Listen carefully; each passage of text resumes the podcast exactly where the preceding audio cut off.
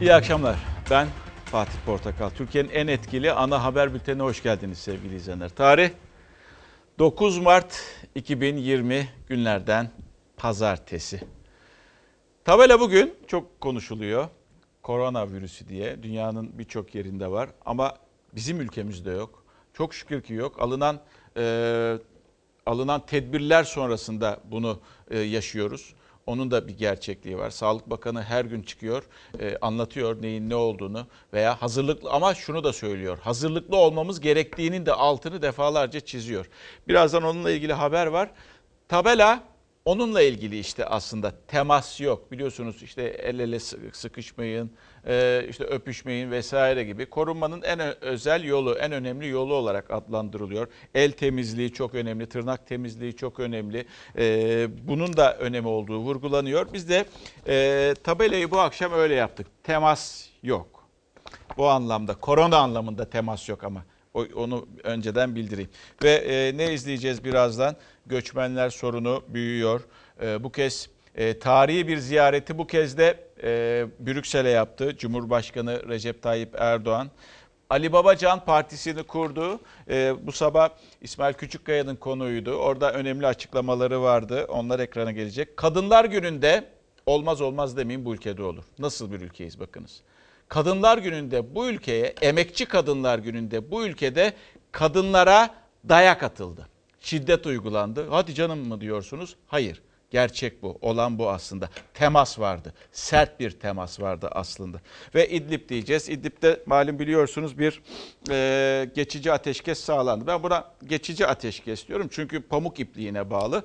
Adı da Moskova mutabakatı olarak adlandırıyorum. Ki yeni bir mutabakattan bahsediyoruz artık. Önümüzdeki günlerde bu mutabakat uygulanacak. Tabi bunlar olurken devletin ajansı Anadolu Ajansı neticede resmi bir neticede resmi bir ajanstan bahsediyoruz ateşkese uyulmadığının mesajını verdi. Hafta sonu ateşkese uyuluyor demişti. Şimdi ateşkese uyulmuyor mesajı yapıldı. Ha, devlet rejim tarafından tabii ki e, ve e, hükümetten de bu yalanlanmadı. Anadolu Ajansı'nın o zamanki bu bilgisini biz doğru olarak paylaşmak zorundayız. Ha, peki önümüzdeki günlerde ne olacak Ankara'da? Mesela yarın en erken yarın ne olacak? İşte o Moskova mutabakatının bir sonucu yaşanacak. Rus heyet Ankara'da ve görüşmeler başlıyor.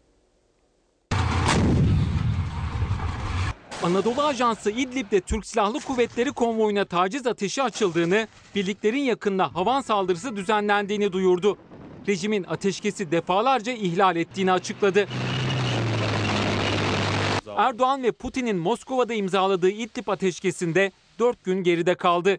Gözler 15 Mart pazar günü başlaması planlanan Türk-Rus ortak devriyesinde. Türkiye bu süreçte rejimin yapabileceği her türlü saldırıya tüm gücüyle ve tüm sahada cevap verme hakkını saklı tutacaktır. İdlib'de silahların şimdilik susmasını olumlu buluyor ve önemsiyoruz. Ancak sahadaki dengelerin son derece kırılgan olduğunu da görüyoruz. Laskiye ve Halep'i bağlayan kritik M4 otoyolundaki devriyelerin planlaması için bir Rus heyet Türkiye'ye geliyor. Milli Savunma Bakanlığı görüşmelerin yarın başlayacağını açıkladı. Toplantıda ana madde devriyeler sırasında Ruslarla ortak kullanılacak parola ve şifreler. Sahadaysa gerginlik hakim. Ateşkesin defalarca ihlal edildiği öne sürüldü. Anadolu Ajansı'nın haberine göre rejim ateşkesin daha 10. dakikasında ihlallere başladı. Yalnızca ilk gün 15 ihlal gerçekleştirdi. Rejim güçleri Türk askerlerini de hedef aldı. Rusya ile koordineli şekilde İdlib'e giden Türk Silahlı Kuvvetleri'nin ikmal konvoyuna Suriye askerleri taciz ateşi açtı. Can kaybı ve yaralanma yaşanmadı. Rejim ihlalleri bununla da kalmadı. Bölgede görevli Türk Birliği yakınına 3 havan mermisi atıldı. Suriye Arap Cumhuriyeti unsurlarının gerisinde kalan 9 gözlem noktamız vakit geçmeden lojistik desteğin rahat yapılacağı daha güvenli yerlere çekilmelidir. Rusya Savunma Bakanlığı da ateşkes ihlalleriyle ilgili açıklama yaptı. Ateşkesi izleyen ortak komisyonda yer alan Rus tarafının son 24 saatte 8 ihlal tespit ettiği söylendi. Türk tarafının ihlallere ilişkin bilgilendirmede bulunmadığı belirtildi. İşte böyle bir ortam içerisinde ateşkes sürdürülmeye çalışılıyor. Kalıcı bir çözüm müdür bu? Kalıcı bir çözüm olarak mı görüyorsunuz sizler veya bizler gördüğümüz kadarıyla? Hayır, sadece şu an için günü kurtarma veya ayları kurtarma. Bakınız, şimdiden Türkiye'nin en azından söyleyelim, şurada kalsın cümle. En azından Türkiye'nin eee, şimdiden birkaç ay sonrası için bir strateji geliştirmesi, artık taktiklerden de değil, uzun vadeli bir strateji belirlemesi gerekiyor o sınır için, o sınır hattı için. Ve bunu en kısa zamanda belirlemesi gerekiyor. Ee, bu geçici bir ateşkesten bahsediyoruz. Pamuk ipliğine bağlı saat sonrasının ne olacağını bilmiyoruz. O yüzden de e, belki de CHP yetkilisinin söylediği gibi oradaki 9 gözlem noktasını sınırlarımıza taşımak askerlerimizin güvenliği açısından çok daha önemli olacak. Ve belki de bu savaş bizim değil. Çıkıp oralardan sınırımızın içine gelmek zorundayız. Gelmeliyiz ki e, en azından misak-ı milli olarak adlandırılan sınırlarımızın güvenliğini sağlamış oluruz. Ama görünen bu tarihi zirvede e, şu anda iktidarın böyle bir niyetinin olmadığı yönünde. Ve e, işte bu kez tarihi ziyaret sonuçlarını bilmiyoruz nasıl olacağını. Rusya'daki gibi mi olacak yoksa e, başka bir e, tarzda mı gerçekleşecek? Ama bu kez Brüksel'e yapıldı. Cumhurbaşkanı bugün e, öğle saatlerinde Brüksel'e gittik. Neden orada diyeceksiniz? Tabii orada Suriyeli sığınmacıların bu savaşın bir sonucu olarak ortaya çıkan işte sığınmacılar sorunu var ki onların bir kısmını bir kısmını Türkiye kendi içerisinde yıllardır bakıyordu. Huzursuzluklar oldu vesaire tatsızlıklar oldu ama bir şekilde o insanların da bakılması gerekiyordu. Daha sonra bu İdlib krizi patlak verince e, Türkiye'de kapıları açıyorum dedi. Pardon kapıları açıyorum demedi ama göz yumdu geçişlerine. Bu kez Brüksel'de masa etrafında bir çözüm aranacak. Ama mesaj dün Yunanistan'a verildi, Avrupa'ya verildi. İşte o çok Cumhurbaşkanı çok kullandığı bir cümledir bu. Ey Yunanistan diye başlayan ve ey diye başlayan cümleler. Ey Yunanistan, ey Avrupa diye bu cümleler başladı. Tabii Türkiye'den bu mesaj gitti. Avrupa'dan bugün nasıl bir mesaj geldi diyeceksiniz. Bu hanımefendiyle de görüşülecek. Ursula von der Leyen AB Komisyonu Başkanı Türkiye göçmenleri geri alsın diyor Avrupa. Ey Yunanistan! Ya bu insanlar sende gelip kalmayacak ya. Sen de kapılarını aç. Ha bu yükten kurtul. Gitsinler Avrupa'nın diğer ülkelerine. Türkiye sığınmacı politikasında çizdiği yeni yol haritasından geri adım atmıyor. Yunanistan'da uyguladığı şiddetten Yunan askeri bu kez de mültecilerin üzerine böcek ilacı sıktı. Ankara'nın beklentisi Avrupa'nın sorumluluk alarak Türkiye'nin sırtındaki mülteci yükünü azaltması. Yunanistan sınırına dayanan mültecilerle ilgili Avrupa'ya seslenen Cumhurbaşkanı mesajını bir kez de yüz yüze verecek. Avrupa Birliği liderleriyle görüşmek için Belçika'nın başkenti Brüksel'e gitti. Temenni ederim ki daha farklı neticeler alarak Belçika'dan inşallah döneriz. Cumhurbaşkanı Erdoğan, Almanya Başbakanı Merkel ve Hırvatistan Başbakanı Plenković'le konuyu telefonda görüşmüştü. Brüksel'de Avrupa Birliği Konseyi ve Avrupa Komisyonu başkanlarına da aynı talepleri sıralayacak. Avrupa Birliği taahhütlerini yerine getirmemiştir. 40 milyar doların üzerinde biz destek sağladık. Ama Avrupa Birliği'nden gelen maalesef 3 milyar avro. 40 milyar dolar lira, 3 milyar avro lira. O kritik görüşme öncesi tam da Cumhurbaşkanı yola çıkmaya hazırlanırken Avrupa Birliği Komisyon Başkanı Ursula von der Leyen dikkat çeken bir çağrıda bulundu. Leyen Türkiye'nin Yunanistan sınırındaki mültecileri geri çekmesi gerektiğini söyledi. Soruna çözüm bulunması için Yunanistan sınırındaki baskının azaltılması gerekiyor. Türkiye, Yunanistan'la olan sınırındaki mülteci ve sığınmacıları uzaklaştırmalı. Cumhurbaşkanı Erdoğan Brüksel'e hareketinden önce açıklama yapmadı. Avrupa'dan gelen bu çağrıya yüz yüze görüşmesinde yanıt verecek. Mülteci sorununa diplomasi masasında çözüm arayışı devam ederken Yunanistan sınırında ise bir değişiklik yok. Binlerce mülteci Yunanistan'ın kapıları açmasını bekliyor. Yunan askerinin sınırı geçmek isteyen mültecilere sert müdahalesi sürüyor. Bir sığınmacının yüzü ve ayağı kaynar su dökülerek yakıldı. Açılan ateş ve traktörlerle böcek ilacı sıkılması da böyle görüntülendi. Arkadan kahkaha seslerini duyuyorsunuz. Kahkaha sesi gibiydi. Yani insanlık ayıbı aslında. Yani e, işte Rusya'da bir şekilde çözüm bulundu İdlib meselesi için. Evet Rusya'nın istedikleri oldu tabii ki ve Suriye ordusunun istedikleri oldu. Ama önemli olan bizim askerlerimizin can güvenliğiydi. Şimdi Türkiye Brüksel'de ama bu insanlık sorununun bir an önce çözülmesi gerekiyor. Avrupa Birliği ile Avrupa ülkeleriyle masaya oturup o sorun çözüldükten sonra ancak e, dünya bu ayıbı temizleyebilir. E, çünkü insan hayatı üzerinden evet politika yapmamak gerekiyor. Bu çok çok önemli. Türkiye ve Avrupa'nın ortak bir e, projeyle çözüm üretmesi gerekiyor. Bakın İknur Hanım ne diyor? Yapılacak en akıllıca hareket Suriye'den tamamen çıkmak, çıkmaktır. Bizim kimsenin toprağına ihtiyacımız yok. Asker bizim askerimiz bu kadar kayıp yeter artık. Tarafsızlık politikasına artık geçmeliyiz. Temas yok diye de yazmış. Ve geldik yine geçtiğimiz haftanın önemli bir haberiydi. Türkiye Büyük Millet Meclisi'ndeki kavga olayını anlayacak, hatırlayacaksınız. Olayı hatırlatmak için sadece bilgi veriyorum. Cumhurbaşkanı çarşamba günü grup toplantısında ana muhalefet liderine sert sözler söyledi. Sert sözün üzerinde de sert sözden farklı olarak yani hakaret ifadeleri vardı. Ve ondan birkaç Cumhurbaşkanı o sözleri sonrasında CHP'li yetkili Engin Özkoç da kameraların karşısına geçti. Aynı kelimelerle bu sefer Cumhurbaşkanı'na o hakaretlerde bulundu. Ardından da meclise gelindi. Mecliste kavga yaşandı ama öyle böyle bir kavga değildi. Tekme, tokat, uçan tekmeler, havada uçanlar vesaire her şey vardı. Yaralananlar oldu, işte e, zedelenenler oldu ve hala da tansiyonun düşmemesi için e, açıklama yapanlar var. Aslında o tansiyonun mecliste bir an önce her parti tarafından düşürülmesi gerekiyor. Ee, AK Parti Bitlis milletvekili Vahit Kiler'in cümlesi arkada. Mecliste eksik olanı tamamlayacağız.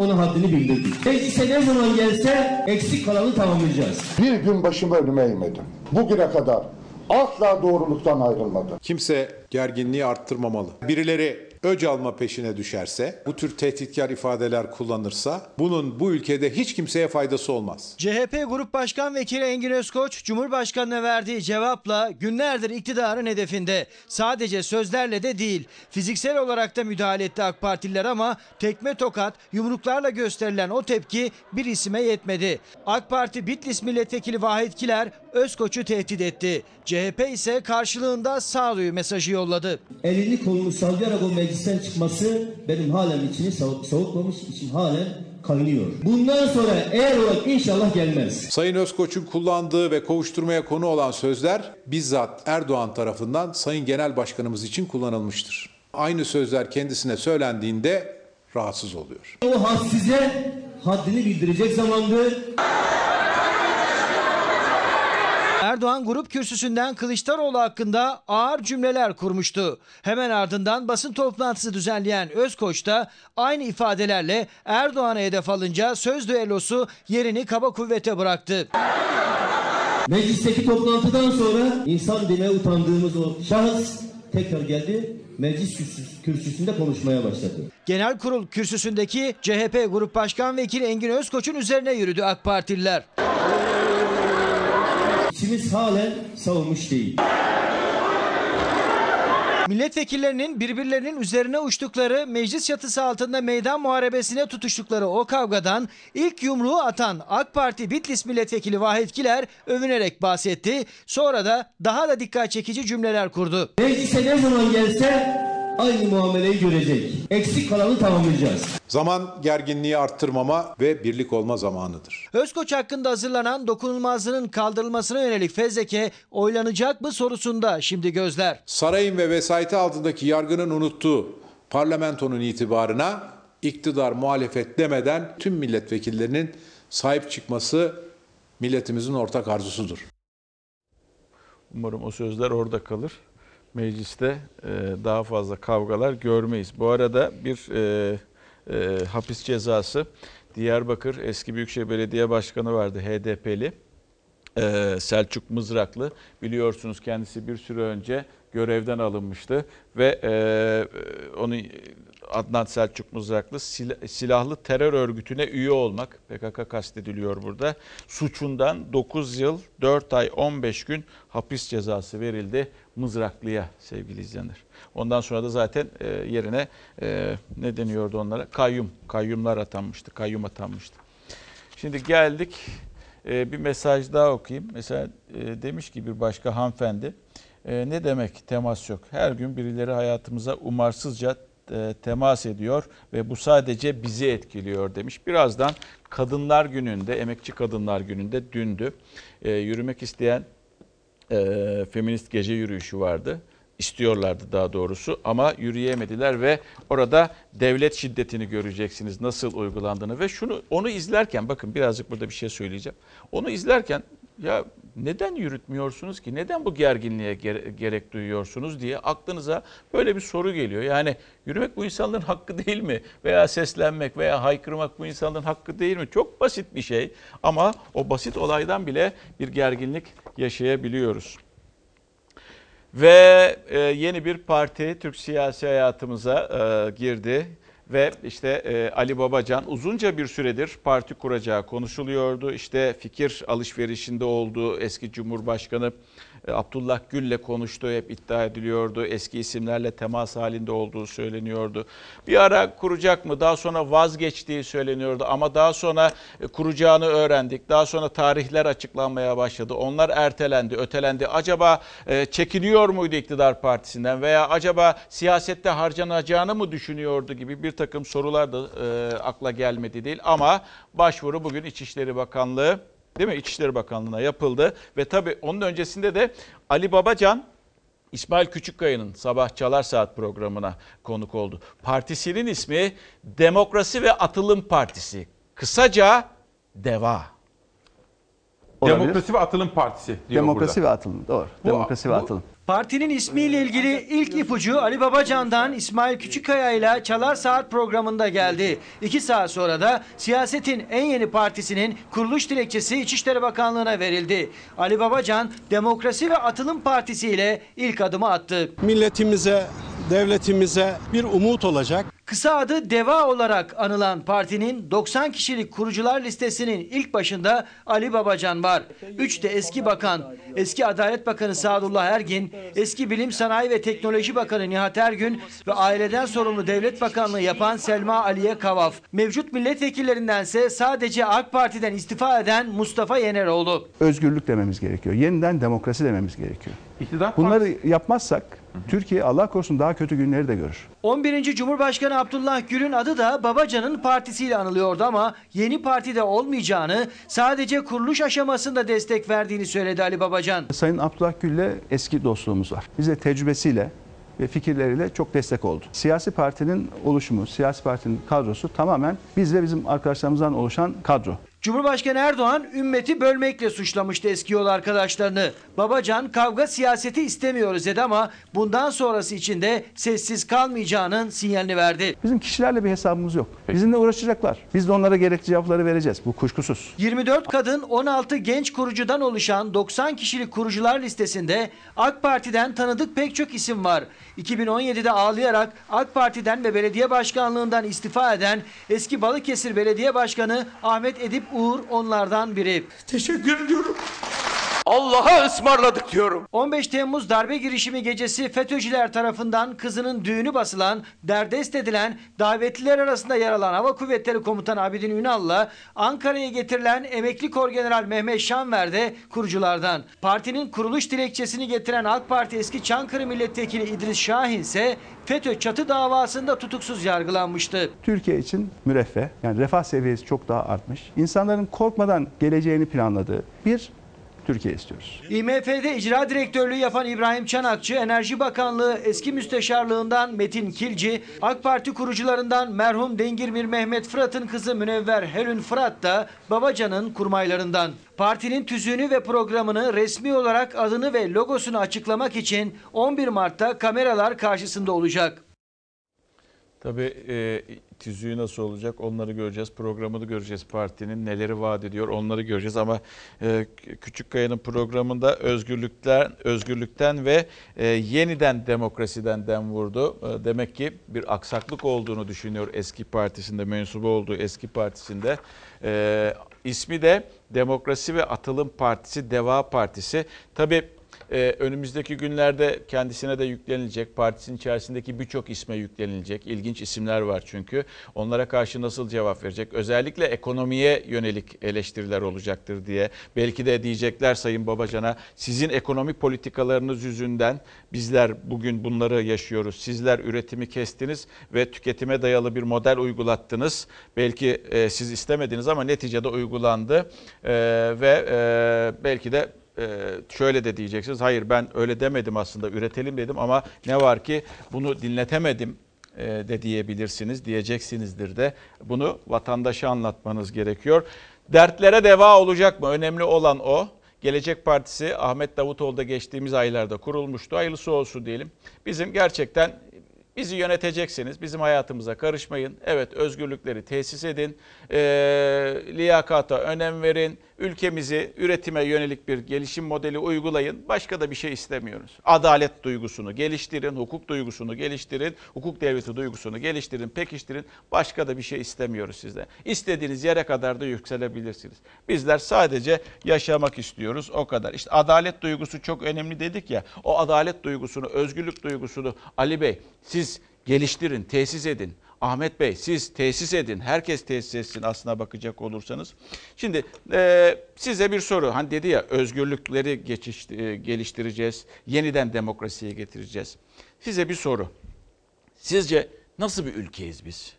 Yani iş ekonomi konusunda nasıl bir ülkeyiz? Dış politikada nasıl bir ülkeyiz? Adalette nasıl bir ülkeyiz? Özgürlükte mesela nasıl bir ülkeyiz? Yani bir de ileri demokrasi diyorlar ya bulunduğumuz yere. Mesela dün 8 Mart Dünya Emekçi Kadınlar Günü'ydü. Kadınların bir kısmı gece yürüyüşü yapmak istedi. Taksim'de. İşte nasıl bir ülkeyizin cevabını göreceksiniz. Nasıl bir ülkeyiz?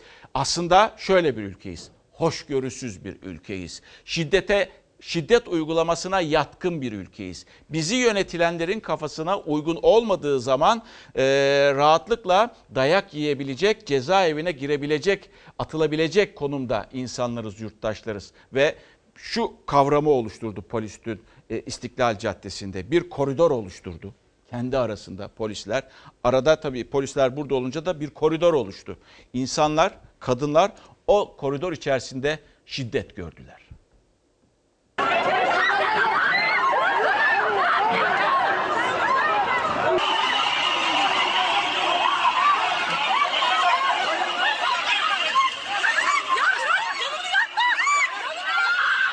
Kadınlar Günü'nde polis böyle gözaltına aldığı bir kadını polislerden oluşan bir koridorda otobüse tekmeler ve yumruklarla götürüldü.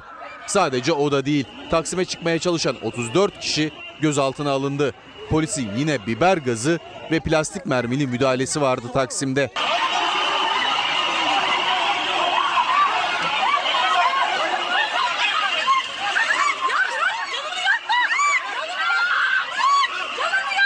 Binlerce kadın günler öncesinden Kadınlar Günü'nde Taksim'de olacaklarını duyurmuştu. Tıpkı geçen seneki gibi. Ama İçişleri Bakanı Süleyman Soylu da Taksim'in yasak olduğunu açıkladı. İstiklal Caddesi'nde böyle bir şey yaptırmıyoruz. Yeni Kapı'dan Kadıköy'e kadar her yerde bunu yapabilirsin. Yürüyüş akşam olacaktı ama gündüzden önlemler başladı Taksim'de. Tüm alan bariyerlerle çevrildi. Bölgeye girmek mümkün olmadı. Akşam saatlerinde de kadınlarla polisler karşı karşıya geldi. İki tarafta geri adım atmadı.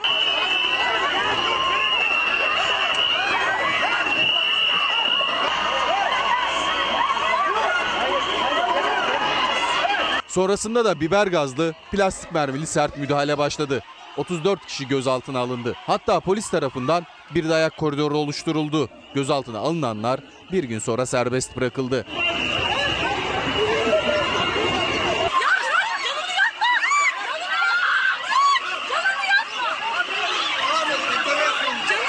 Gözaltına alınan bir kadın polislerin arasından otobüse böyle götürüldü. Taksim'e giremeyen binlerce kadınsa başka bir yol denedi. Kadınlar polis tarafından İstiklal Caddesi'ne çıkartılmayınca onlar da İstanbul turuna çıktılar. Önce Tophane'ye ardından Karaköy'e yürüdüler. Şimdi caddeyi trafiğe kapattılar. Haliç'e doğru ilerliyorlar. Cadde cadde sokak sokak haykırdı kadınlar. Seslerini duyurmaya çalıştılar.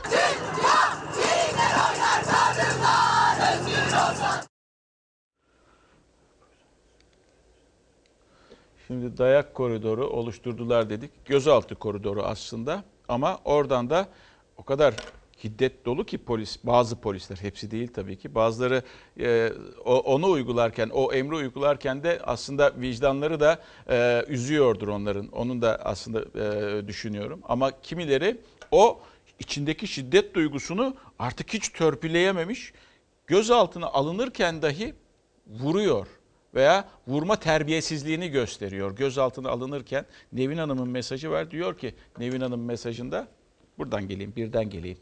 Heh, e, Nevin Hanım mesajında diyor ki ayıp, çok ayıp, hiç yakışmamış diyor. Evet aslında hiç yakışmıyor sevgili izleyenler ama maalesef e, bu görüntüleri bizler izlemeye aynen devam ediyoruz. Ve önümüzdeki günlerde de belki de sertleşerek, bakın sertleşerek devam edecek. Peki buna tepki geldi mi? Buna tepki geldi. İzleyiniz.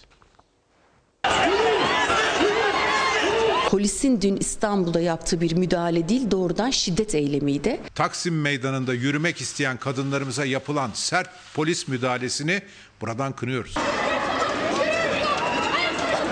Kadınlar Günü'nde polisin kadınlara yönelik sert müdahalesi siyasette tepkiye yol açtı. Kesinlikle kınıyorum. Bunlar beklenen şeyler çünkü zihniyet değişmedi. İşte kadınlara şiddet. Ama İçişleri Bakanı, İçişleri Bakanı kadınlara düşman. Devlet de kadına şiddet uygulama konusunda maalesef erkeklerden geri kalmıyor. Muhalefet hep bir ağızdan polisin kadınlara sert müdahalesini eleştirirken İçişleri Bakanı Süleyman Soylu tepkilerin odağındaydı. Süleyman Soylu İçişleri Bakanı'nın da tavrı oldukça düşündürücü. Bir kadını zaten gözaltına alı- alıyor. Gözaltında götürürken dahi saçına yapışan, vuran bir polis görüntüsü var. Sloganlarla, ellerinde pankartlarla İstiklal Caddesi'ne gelen kadınlar alanda polisin müdahalesiyle karşılaştı. Yaşanan gerginlik sırasında 34 kadın gözaltına alındı. Olmaması gereken görüntüleri görüyorsunuz. Bu devirde görüyorsunuz. 21. yüzyılın Türkiye'sinde görüyorsunuz ve kadın haklarının öneminden bahsedilmesinin arkasından böyle bir zihniyet görüyorsunuz. Türkiye açısından utanç verici. Kadınlar günde kadın dövülür mü ya da kadın tartaklanır mı? Allah'tan korkun ya. Şimdi e, tabii ben söyleyeyim size yarın konuşacaktır Süleyman Bey. E, ona göre terörist zaten. Yani yarın e, yarın olsun ve açıklamasına baktığınızda ya Fatih demiştin evet öyle diyecek. Onlar huzuru bozan e, terörist veya işte e, vatana ihanet eden deme ihtimali çok yüksek. Hadi ben yine ihtimal bırakayım da. Ama deme ihtimali çok çok yüksek. Ve az önce özgürlüklerden bahsettik. Özgürlükler ancak bu kadar kullanılabiliyor. Şimdi adalete bakacağız. Ee, Murat Ağırel, gazeteci yazar, geçtiğimiz günlerde bir haberini ekrana getirmiştik. Onun telefonu ve maili bir başka gazeteci arkadaşla birlikte hacklenmişti. Ki e, çok enteresan bir hacklenme şekliydi o da. Ee, o da savcılığa gitti, suç duyurusunda bulundu. Geçenlerde gözaltına alındı, serbest kaldı. Daha sonra tekrar savcılık itiraz etti ve tutuklandı. O da tutuklu gazeteciler arasında e, yer alıyor. Bir de tutuklanırken bir tutanak iddia ediliyor. Bir tutanak olduğu söyleniyor.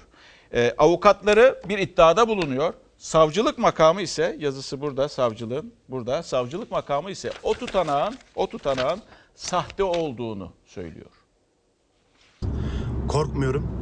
Susmayacağım. Geliyorum. Bize veriliyor bakın biz almıyoruz. Biz bir yerden temin etmiyoruz. Görüntülerde var bize veriliyor.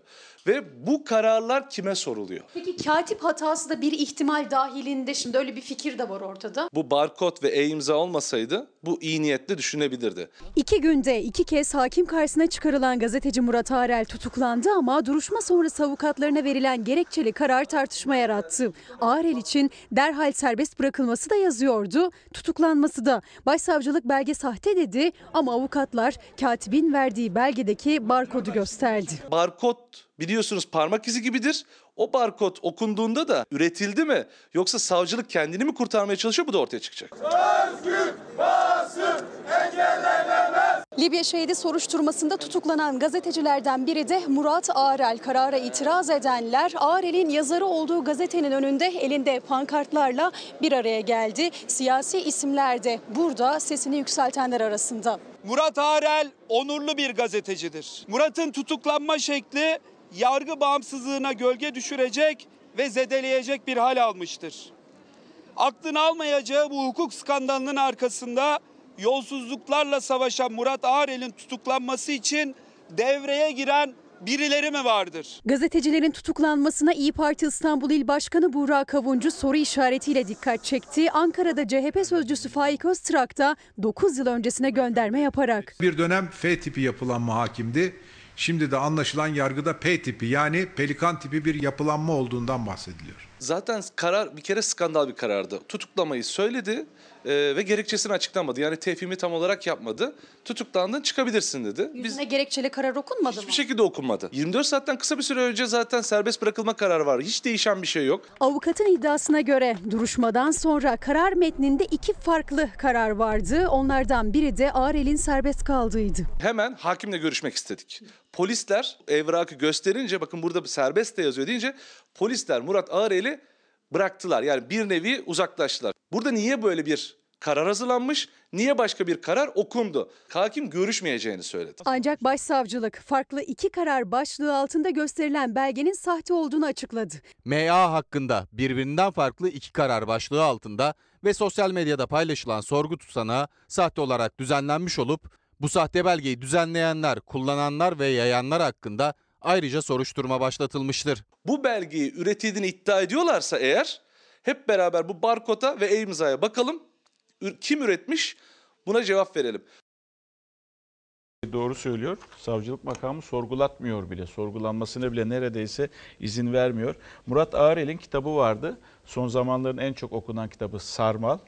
Ee, ki içinde e, İlim Yayma Cemiyeti, Aziz Mahmut Hüda, Hüdayi Vakfı, Türgev, SETA, Ensar Vakfı, Okçular Vakfı, e, TÜGVA, Pelikan grubu onları anlatan bir kitaptı. Ve dokundu ve sanki yandı gibi. Diğer taraftan Barış Terkoğlu ve Barış e, Pehlivan'ın da Metastas diye bir kitabı vardı.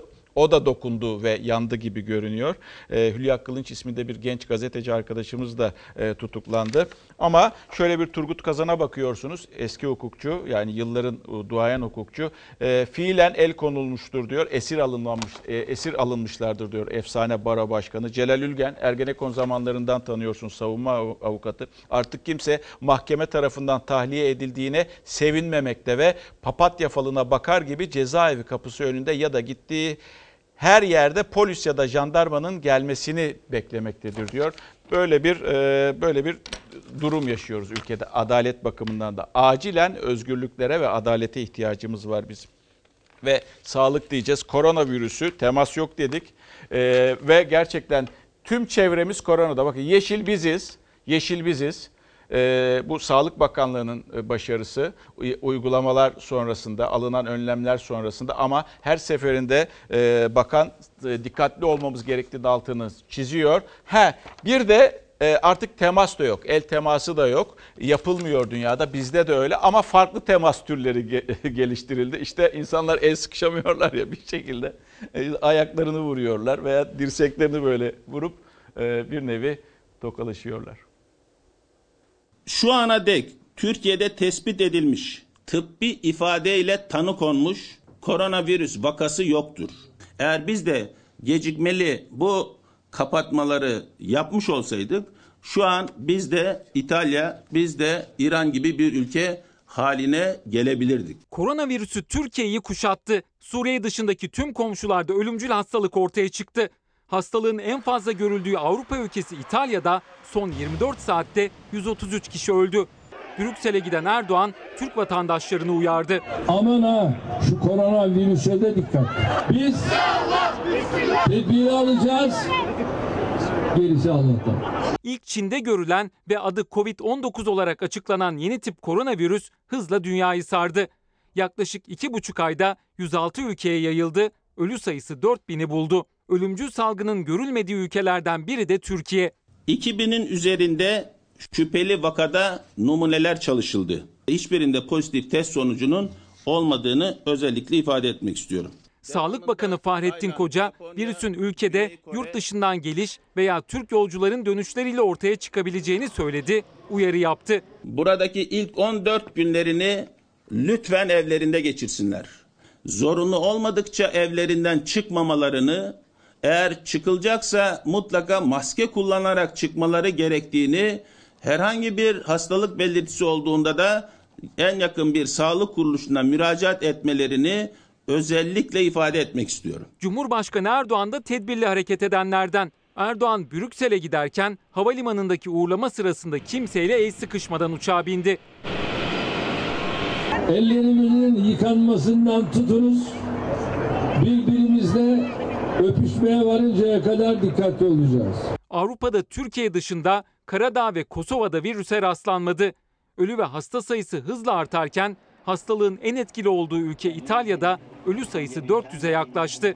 Salgının önüne geçemeyen komşu İran'da ise 237 kişi hayatını kaybetti. Tahran 70 bin mahkumu serbest bırakma kararı aldı. Kuzey Kıbrıs Türk Cumhuriyeti'nde virüs görülmezken Güney Kıbrıs Rum kesiminde ilk vaka görüldü. Rum kesiminin sınır kapılarını kapatmasının ardından hafta sonu yaşanan gerginlik sürüyor. Kapatılan kapılardan biri olan Lokmacı'da bu kez Birleşmiş Milletler askeriyle Kuzey Kıbrıs polisi karşı karşıya geldi. Birleşmiş Milletler askerleri kapıların kapatılmasını protesto etmek için planlanan eylem öncesi Türk tarafında önlem almak istedi. Kuzey Kıbrıs polisi Türk tarafına geçen Birleşmiş Milletler güçlerini Yeşil At'a çekilmeye zorladı. Amerika'da can kaybı 22'ye yükselirken dünyada öpüşmek ve tokalaşmak yerine yeni selamlaşma yolları ortaya çıktı. Amerikalılar dirsek tokuştururken uzak doğuda ayakla selamlaşma başladı.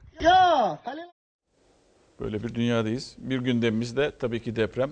Koronada bakın iyi bir e, mücadele ediyoruz ama depremde de o mücadeleyi göstermek zorundayız. Dün pazar e, İstanbul'da 3,9 büyüklüğünde bir deprem oldu adaların hemen arkasında ve e, Profesör Doktor Naci Görür'ün açıklaması bu. Bir an önce diyor. Bir an önce adaların arkasındaki faya dikkat ediniz. Binada sadece elimi gezdirmem yeterli bakın. Değiyorum. Hmm, demire bak. İşte bak bu demir. Görüyor musunuz? Böyle bir yapmış ki müteahhit yani insanların resmen katili bu. Betonu deniz kabuklarıyla dolu. Demirleri bir dokunuşla un ufak oluyor. Bina değil tabut gibi. Bir enkazda ölmek istemiyorlar ama seslerini duyan yok. Sigorta ne diyor?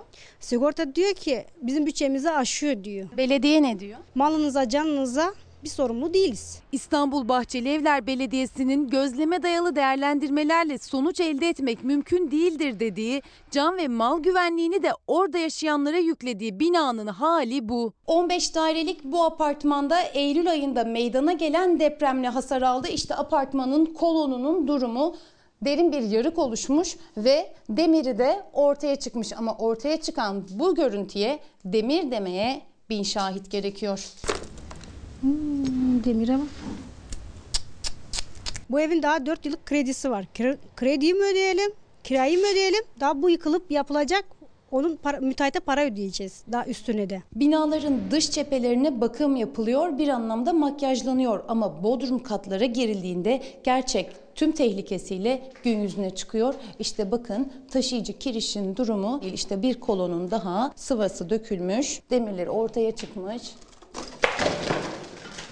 Bir dokunuşta da dağılacak durumda. Riskli binalarda can korkusuyla yaşayanlar bir an önce kentsel dönüşüm için kolaylık bekliyor. Cumhurbaşkanı Erdoğan da aynı zamanda kentsel dönüşüm projesi olarak da nitelediği Kanal İstanbul'u bir kez daha hatırlattı. Kanal İstanbul'u ülkemize kazandırmakta kararlıyız. Bu sözlerden birkaç saat önce yine hatırlatmıştı kendini deprem gerçeği. Pazar sabahı saat 7.21'de Yalova açıklarında 3,8'lik sarsıntıyla bunun ne anlama geldiğini de Elazığ depremini de bilen deprem uzmanı Naci Görür açıkladı. Adaların güneyindeki fay kilitli ve stres biriktiriyor. Eğer bu deprem gerçekten bu fay üzerinde ise adalar fayı da ucundan çatırdıyor demektir. Yani uzmanlara göre de İstanbul'un birinci önceliği depreme dayanıklı binalar yapmak ve zaman gittikçe daralıyor.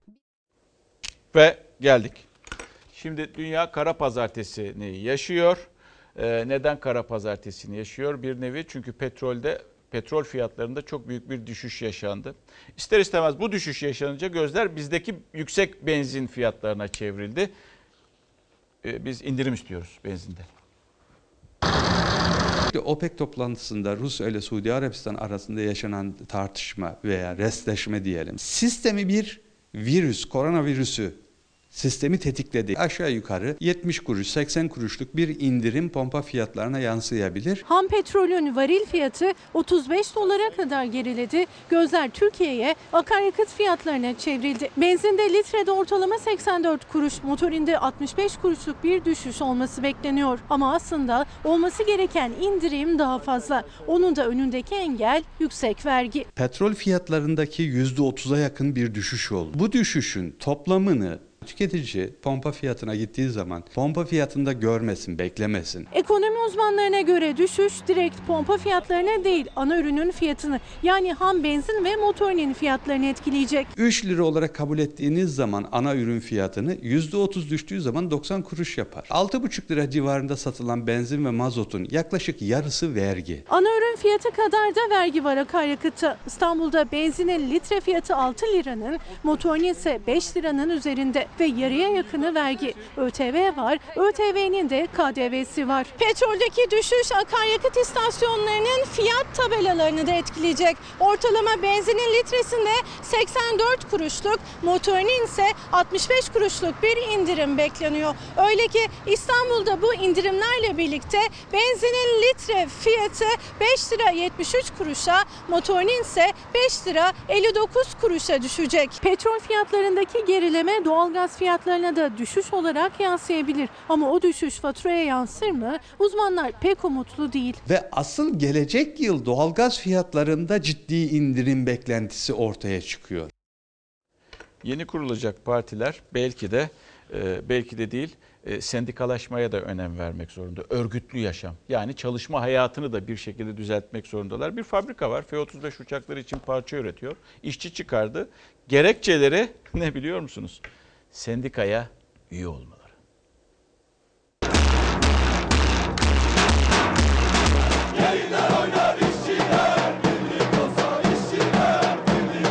İnsan Kaynakları Müdürü tarafından ve bölüm e, yöneticim tarafından odaya çağrıldım. İşte sendikaya üye misin?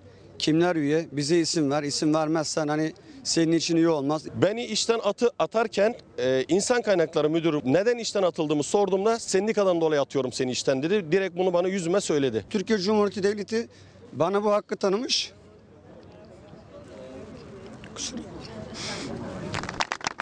Biz revirlerde yatarak büyüttük bu firmayı. Boş Birleşe, birleşe kazanacağız. 8 yıl boyunca gece gündüz demeden emek verdiği fabrikanın önünde gözyaşları içinde. İzmir Ege Serbest Bölgesi'nde F-35 savaş uçakları için motor parçası üreten fabrika 94 işçisini tazminatsız işten çıkardı. İşçilere göre neden? Sendikalı olmaları. Biz F-35 savaş uçaklarının motor parçalarını üretiyoruz. Askeri aynı zamanda sivil parça, sivil uçakların motor parçaları da var ve hepimiz de yetkin insanlarız. Anayasal hakkımızı kullandık. Sendikalı olduk. İçeride 195 tane falan üyemiz vardı bizim. Bunu fark ettiklerinde. İlk 7 arkadaşı gece kapıya koydular. 3 gün eve gitmediğimiz oldu. Bu firmayı bu hale getirebilmek için. Ee, en sonunda da işte e, gecenin 10.30'unda SGK'dan gelen mesajla işten atıldığımızı öğrendik. Bu bizim ağrımıza gitti. Önce 7 kişi gece yarısı cep telefonlarına gelen mesajla öğrendi işten atıldıklarını. Ertesi gün fabrikanın kapısına geldiklerinde çalışma arkadaşları destek için dışarıya çıktı ve moral vermek için de alkışlamaya başladılar. Sadece alkışladık. Genel müdürümüz defolun gidin diye kapının önüne koydu hepimizi. Hepimiz işten çıkardı. Mesela benim her ay 3 bin, 3 bin lira ödemem var. Ya ben böyle ama tabii arkadaşlarımı görünce ben dayanamadım çıktım. Çünkü her şey para değil. Paradan daha değerli şeyler var. Biz işte çıktık arkadaşlar. Onlara destek amaçlı. Sonra bizi içeri almadılar. Tazminat almadınız. Tazminat almıyor. Hiç kimse tazminat almadı. Ayrıca işsizlik maaşından da yararlanamıyoruz. Zaten şöyle bizi 25'e 2'den kapıya koydular. Ee, 25'e 2 dediğimiz şey de yüz kızartıcı suç. Benimkinde mesela görev yerini terk etme yazıyor. Benim sabit bir yerim yok ki fabrikada. Ben ekip lideriyim. Dört tane bölüme bakıyorum. Zaten gezen birisiyim. Birleşik Metal İş Sendikası'na üye 94 işçi Ege Serbest Bölgesi önünde ses duyurmaya çalışıyor. Farklı sendika temsilcileri ve onlarla aynı kaderi paylaşan işçiler de destek olmaya geldi. Bizim yasal ve anayasal hakkımızdır sendikalı olmak. Aynı zamanda ülkenin geleceği açısından da önemlidir. Bir ülkede işçi sınıfı örgütsüzse, sendikalar zayıfsa o ülkede demokrasiden, haktan, hukuktan, adaletten söz edilemez. Bu insanların yarattığı katma değer çok yüksektir bu ülkeye. Bunun hesabını vermek zorundalar. İki yöneticinin e, yeteneksizliğine bırakılacak bir fabrika değil burası. Oldukça yüksek teknolojide çalışıyor. Her, her bir alanında profesyonel insanlar. Bunun sorumluluğunu birisi üstlenmek zorunda. Bir mesaj var. Ee, bir beyefendiden gelmiş. Yunan askerlerini kınadık göçmenlere gaz sıktı diye. Biz Kadınlar Günü'nde aynısını yaptık. Ayıp hem de çok ayıp demiş. Tabii İçişleri Bakanı'nın söyleyeceği cümleler de çok önemli. Reklam. Kapatıyoruz sevgili izleyenler. Bizden hemen sonra yeni bölümüyle Yasak Elma dizisi ekranlara gelecek. İzleyebilirsiniz yarın. Daha mutlu, daha huzurlu, daha güvenli bir dünya ve tabii ki Türkiye'de buluşmak umuduyla. Hoşçakalın.